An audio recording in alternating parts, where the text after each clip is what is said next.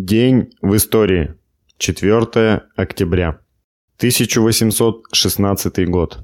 4 октября 1816 года родился Эжен Патье, французский революционер, член Первого интернационала, участник Парижской коммуны, французский поэт-песенник.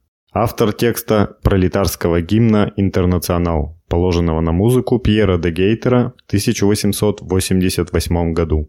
Наиболее значительный период в жизни и творчестве Патье начался в эпоху Парижской коммуны 1871 года. Он участвовал в обороне Парижа от немецких войск, был членом ЦК Национальной гвардии. В это время он от идей утопического социализма пришел к революционно-материалистическому мировоззрению. Из певца угнетенной бедноты превратился в поэта революционного пролетариата. Во время кровавой недели 21-27 мая 1871 года Патье до последнего сражался на баррикадах. После разгрома коммуны, приговоренный к смерти, он скрывается в подполье.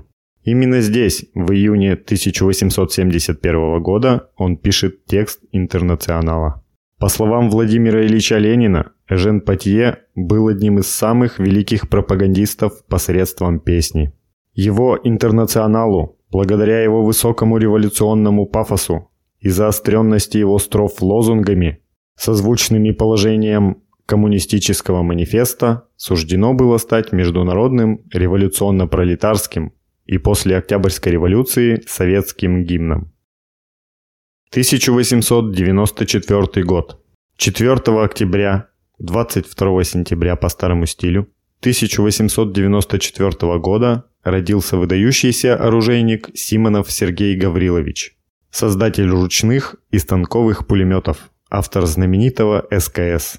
Сегодня СКС сохранился в российской армии только на вооружении рот почетного караула. Название его оружия знает каждый. АВС-36 – автоматическая винтовка Симонова 1936 года. ПТРС – противотанковое самозарядное ружье Симонова 1941 года, и СКС – самозарядный карабин Симонова. Это три популярных образца, которые производились массово и серийно. Но мало кто знает, что оружейник-самородок создал еще около 155 систем стрелкового оружия. 4 октября 1895 года родился Рихард Зорге, советский разведчик, герой Советского Союза, посмертно. 1917. Создание Красной гвардии. Важнейшая задача партии. 4 октября, 21 сентября по старому стилю 1917 года. За 34 дня до Великого Октября. Принято постановление Одесского совета рабочих и солдатских депутатов об организации Красной гвардии. Центральный комитет Всероссийского железнодорожного союза постановил объявить с 12 часов ночи 6 октября 23 сентября по старому стилю всеобщую забастовку. Вышло постановление демократического совещания об организации предпарламента. Петроградским советом рабочих и солдатских депутатов принята резолюция против демократического совещания. Первые отряды Красной гвардии возникли сразу же после февральской буржуазно-демократической революции 1917 года и продолжали расти. Инициаторами их создания были большевики Петрограда, Москвы, Киева, Ревеля, Харькова, Одессы, Самары, Нижнего Новгорода и других городов страны. Владимир Ильич Ленин считал создание и вооружение Красной гвардии одной из важнейших задач партии – Массовое создание отрядов Красной Гвардии началось, когда шестой съезд РСДРПБ нацелил пролетариат на вооруженное восстание. И оно развернулось в период борьбы с Корниловщиной. Когда отряды Красной Гвардии формировались уже на Урале, в Сибири, на Дальнем Востоке, в Белоруссии, на Дону, Кубани, Закавказье и в Средней Азии. В августе-сентябре 1917 года они имелись уже в 104 пролетарских центрах страны. 1919 год. 4 октября 1919 года в газете «Правда» опубликована статья Владимира Ильича Ленина «Пример петроградских рабочих».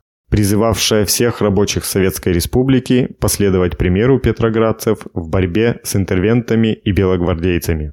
В статье излагались задачи Южного фронта. Владимир Ильич Ленин писал Газеты уже сообщили, что рабочие Петрограда начали усиленную мобилизацию и отправку лучших работников на Южный фронт. Взятие Деникиным Курска и движение на Орел вполне объясняют этот подъем энергии петроградского пролетариата.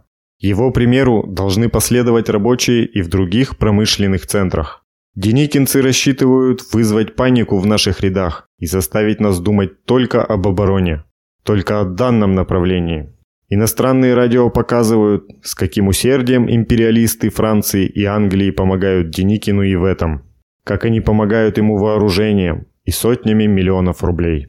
Иностранные радио кричат на весь мир об открытой дороге на Москву. Так хочется капиталистам запугать нас. Но им не удастся запугать нас. Наши войска распределены согласно обдуманному и твердо проводимому плану. Наше наступление на главный источник сил неприятеля неуклонно продолжается. Победы, одержанные на днях. Взятие 20 орудий в Богучорском районе. Взятие станицы Вешенской. Показывают успешное продвижение наших войск к центру казачества, которое одно только давало и дает возможность Деникину создавать серьезную силу. Деникин будет сломлен, как сломлен Колчак. Нас не запугают, и мы доведем свое дело до победного конца. 1957 год. 4 октября 1957 года на околоземную орбиту был выведен первый в мире искусственный спутник Земли, открывший космическую эру в истории человечества. Спутник, ставший первым искусственным небесным телом, был выведен на орбиту ракетой-носителем Р-7 с пятого научно-исследовательского испытательного полигона Министерства обороны СССР, получившего впоследствии открытое наименование «Космодром Байконур». Космический аппарат ПС-1, простейший спутник-1, представлял собой шар диаметром 58 сантиметров, весил 83,6 килограмма, был оснащен четырьмя штырьковыми антеннами длиной 2,4 и 2,9 метра для передачи сигналов, работающих от батареек передатчиков. Спутник PS-1 летал 92 дня до 4 января 1958 года, совершив 1440 оборотов вокруг Земли, около 60 миллионов километров, а его радиопередатчики работали в течение двух недель после старта. Запуск искусственного спутника Земли имел громадное значение для познания свойств космического пространства и изучения Земли как планеты нашей Солнечной системы. Анализ полученных сигналов со спутника дал ученым возможность изучить верхние слои ионосферы, что до этого не представлялось возможным. Кроме того, были получены полезнейшие для дальнейших запусков сведения об условиях работы аппаратуры. Проведена проверка всех расчетов, а также определена плотность верхних слоев атмосферы по торможению спутника. Запуск первого искусственного спутника Земли получил огромный мировой резонанс. О его полете узнал весь мир. Вся мировая пресса говорила об этом событии. В сентябре 1967 года Международная Федерация Астронавтики провозгласила 4 октября днем начала космической эры человечества. 4 октября 1959 года состоялся запуск космической ракеты с автоматической межпланетной станцией Луна-3 на орбиту вокруг Луны. Получены первые фотографии обратной стороны Луны, а по результатам фотографирования составлены первые карты и атлас обратной стороны Луны. 4 октября 1964 года состоялось открытие в Москве на проспекте Мира – монумента покорителям космоса.